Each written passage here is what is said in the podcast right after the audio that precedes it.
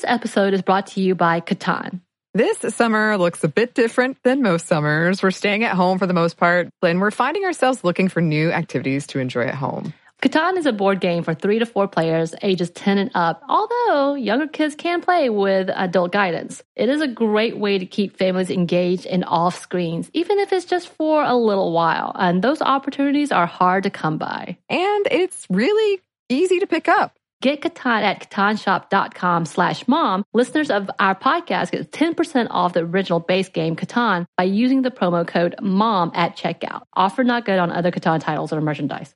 Xfinity XFi is more than just fast. It's internet that gives you peace of mind security. Because if it's connected, it's protected.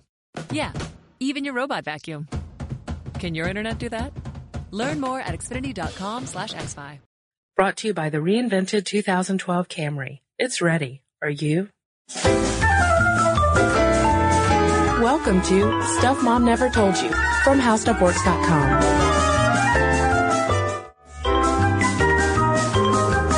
Hello and welcome to the podcast. This is Molly. And I'm Cristen. Cristen, I am guilty sometimes after meals of saying something like, oh, I could have married that steak, or I could have married that sandwich. When I have a really good meal, I tend to talk about marriage. You tend to propose to it? I do. Even though it's gone, even though it's in my belly, making me happy, I still sometimes say, wow, that was, I'd give a ring to that steak. I'd have that steak's babies. And it's just a funny way to express how much, or maybe it's not funny, way to express how much I love a meal. Yeah, and and the thought of a thought of steak babies running around is pretty great. In fact, I, I do it so much that um one of my friends recently we were at brunch and I said, "Oh man, I love these pancakes," and she said, "Would you marry them?" And I was like, "Eh, they're more of a casual casual relationship. They're a booty call, really." Booty you know, call pancakes. Every now and then, I wouldn't marry him. uh huh. But Just love them and leave them those pancakes. yeah, so I've got to got to start watching this because apparently it's becoming a pretty bad trait. But even though I jokingly talk about marrying food, um, there are people for whom that attachment to an inanimate object is not that unusual. They would literally like to marry a steak, or in the case of some people, the Eiffel Tower, the Berlin Wall, a computer. The Golden Gate Bridge. And these people are termed objectum sexuals, meaning that they have sexual and romantic feelings for an object. Yes, they aren't attracted, sexually attracted to other people, but it's discrete from asexuality in that they have sexual feelings and romantic attachments to, like you said, buildings, uh, sound equipment, um, architecture, all sorts of things. Actually, none of the people in any of our research were in love with food, so I, maybe I shouldn't have used that comparison. But buildings and, and monuments seem to be the most common ones, at least in our research. And this term, objectum sexuality, uh, was coined in the 1970s when this woman named Eija-Riitta Eklöf married the Berlin Wall, and she took the last name of Berliner Mauer, which means Berlin Wall. And um, she was sort of the first big uh, topic of conversation around this study. And then in the ensuing decades, we've had uh, Erika Eiffel, Yes. who married the Eiffel Tower. Uh, there was one woman uh, a year ago, I believe, who married an amusement park ride, and she mm-hmm. took the last name of the company that manufactures the ride. And there was a movie that came out too a few years ago about this phenomenon, although people in the objectum sexual community really kind of disavow this movie because they feel that it was sensational, that, you know, they just really want to talk about, you know, how you have sex with the Eiffel Tower. Whereas these people are talking about how these objects bring the same sort of love and satisfaction and support that other people get from a man or a woman. If you were to talk to Erika Eiffel about her relationship with the Eiffel Tower, she uses a lot of the same kind of terminology that you would use to describe a husband or a boyfriend or a significant other of, of any kind. They feel, she feels the communication. She feels an actual energy coming from the Eiffel Tower and an energy that she gives back and that radiates from it and, uh, is faithful in a way to, to the Eiffel Tower. Right. I mean, she talks about, you know, she had admired the Eiffel Tower in pictures. She sort of has, seems to have this thing for all bridges and structural objects. But she talks about going to the Eiffel Tower for the first time and just being able to hear it, to be, she hears it crying out to her and she deems the Eiffel Tower a female. Most Yes. objectum sexuals tend to put a pronoun on their object of interest and some people, you know, there was one man who said that every object he was involved with was with an, another he. So he was a homosexual objectum sexual. Whereas, um, Erika Eiffel sees the Eiffel Tower as a female. She sees the Golden Gate Bridge as male. And she talks about how she can have these relationships with these different structural objects and get the kind of, you know, get fulfillment from it so much so that, you know, as we said, she had a commitment ceremony with the Eiffel Tower a few years ago. And Erika Eiffel says that objectum sexuals are animists who believe that everything in the world has a spirit and a soul, and that's what she is connecting to in these objects. And she first fell in love with a bridge in her hometown, and then she had subsequent relationships with an archery bow and a Japanese fighting sword, among other things. And this idea of things having souls, um, you know, that's how objectum sexuals know, almost know when a relationship is falling apart because breakups do exist. Mhm. Um, they, it's like they stop receiving that energy from an object. One man talks about how, you know, he would sometimes be cheating on his objects because he'd be doing repairs on other objects and he'd start getting the, the vibe from the new object. He'd go back to his original object. Let's say it was a computer and the computer would just be cold and frosty the way a person might be if they suspected you were having an affair. In a lot of the trend stories that you read about objectum sexuality, uh, they try to portray who who might have a relationship with an Eiffel Tower or the Golden Gate Bridge or a soundboard, uh, because it does seem so foreign to us. You know, we had the podcast about asexuality, and that seemed, you know, already so. Um, people didn't know, don't really know what to do with the idea of um, of people not even wanting to love other humans, but then with a objectum sexuality, the idea of feeling some kind of romantic attachment to an object is even more foreign. And so when they're going through and looking at the community that has, that has come out as objectum sexual, they find that a lot of them do tend to either have Asperger's or be autistic. Which makes sense. Those conditions are marked by an inability to connect with another person. Um, but you know, not every person who has autism or Asperger's is an objectum sexual. Not ev- every objectum sexual does have autism or Asperger's. Um, you know, one thing that they always try and look for is uh, instance of abuse. Was there some traumatic instance in this person's life that leads them to not trust anyone? And they don't find that by and large. They do find a few people who have had abandonment issues. Maybe they were in the foster care system or abused by a, a family member. But, you know, there doesn't seem to be that, that trend, which makes, uh, these people start to argue that it's just a normal part of human sexuality that should be recognized on the sexuality spectrum. Much like that argument we had about asexuality. Is this, should this be a sexual orientation? Should this just be recognized as, you know, a choice that people have made?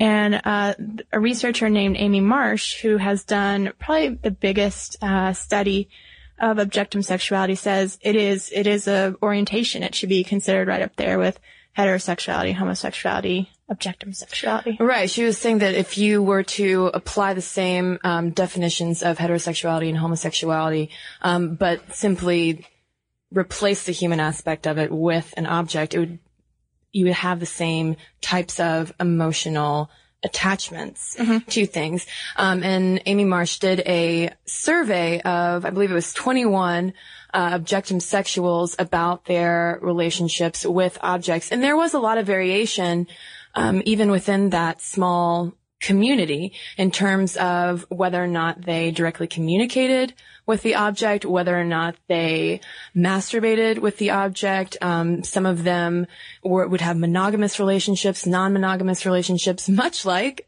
dating. Right.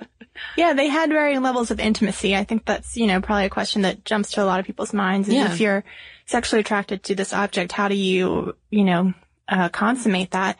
And, you know, they don't go into detail and, you know, but humans don't necessarily go into detail either. So I don't think that that's out of line with, with anything, but, you know, they do find ways to fi- to have that satisfaction with their object.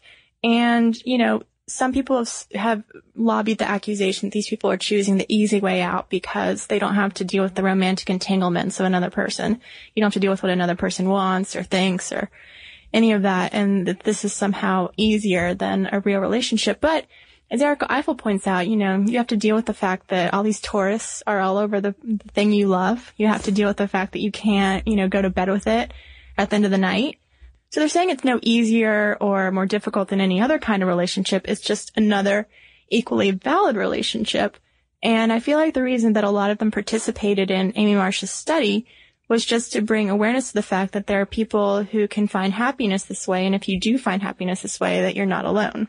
But since the objectum sexual community is so small, at least the people who are out, Mm-hmm. and because it does seem so taboo to have an emotional attachment to an object, there is a lot of controversy about whether or not this is just some kind of fetish and Yeah. we are putting way too much stock into this, um, or whether or not, like you said, it should be considered its own type of sexual orientation. And that's something we can't answer, and I don't think any of these researchers can because it is such a small community right now. I think that, you know, we talked in the asexuality podcast about how uh, the articles kept saying this asexuality revolution was going to happen, Right. and soon everyone was going to identify as asexual. They would all come out of the woodwork.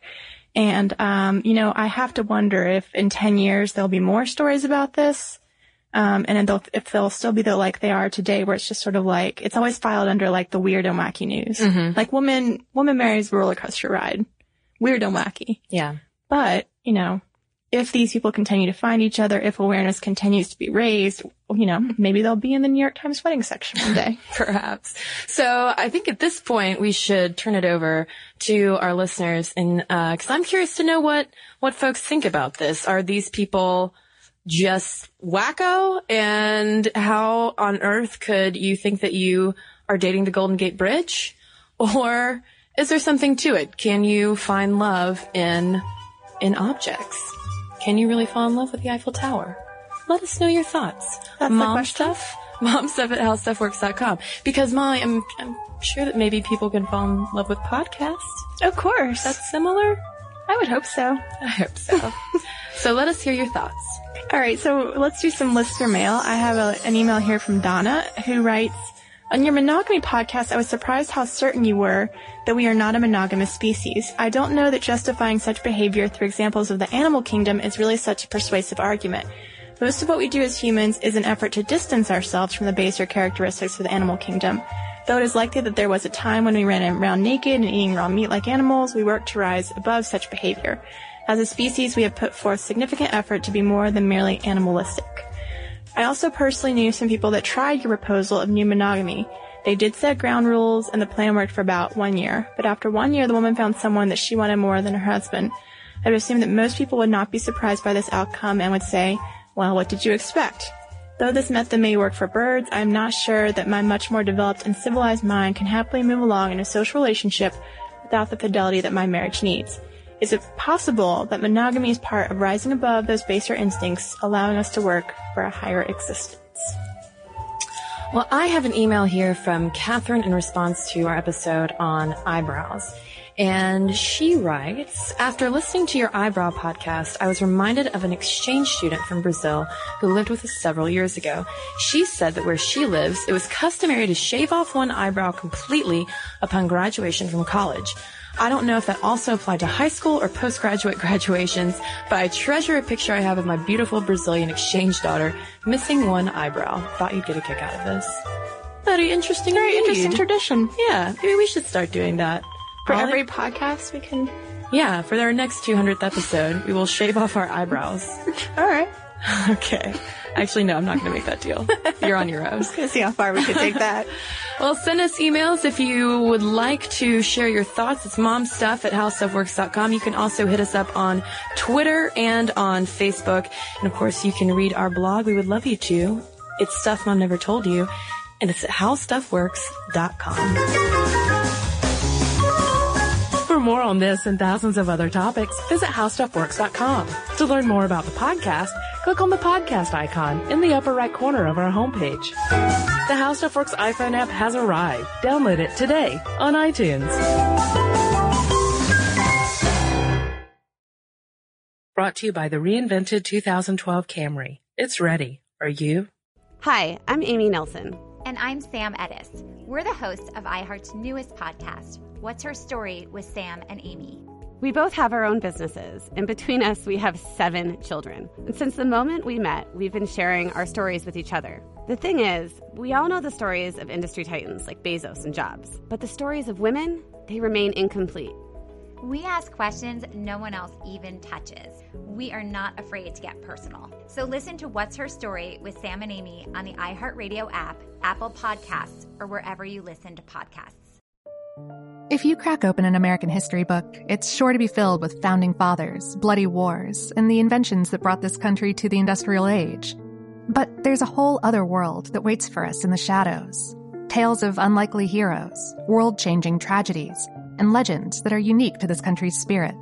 So join me, Lauren Vogelbaum, for a tour of American history unlike any other through a new podcast from iHeartRadio and Aaron Mahnke's Grim and Mild. Get ready for American Shadows. Listen to American Shadows on Apple Podcasts or wherever you get your podcasts.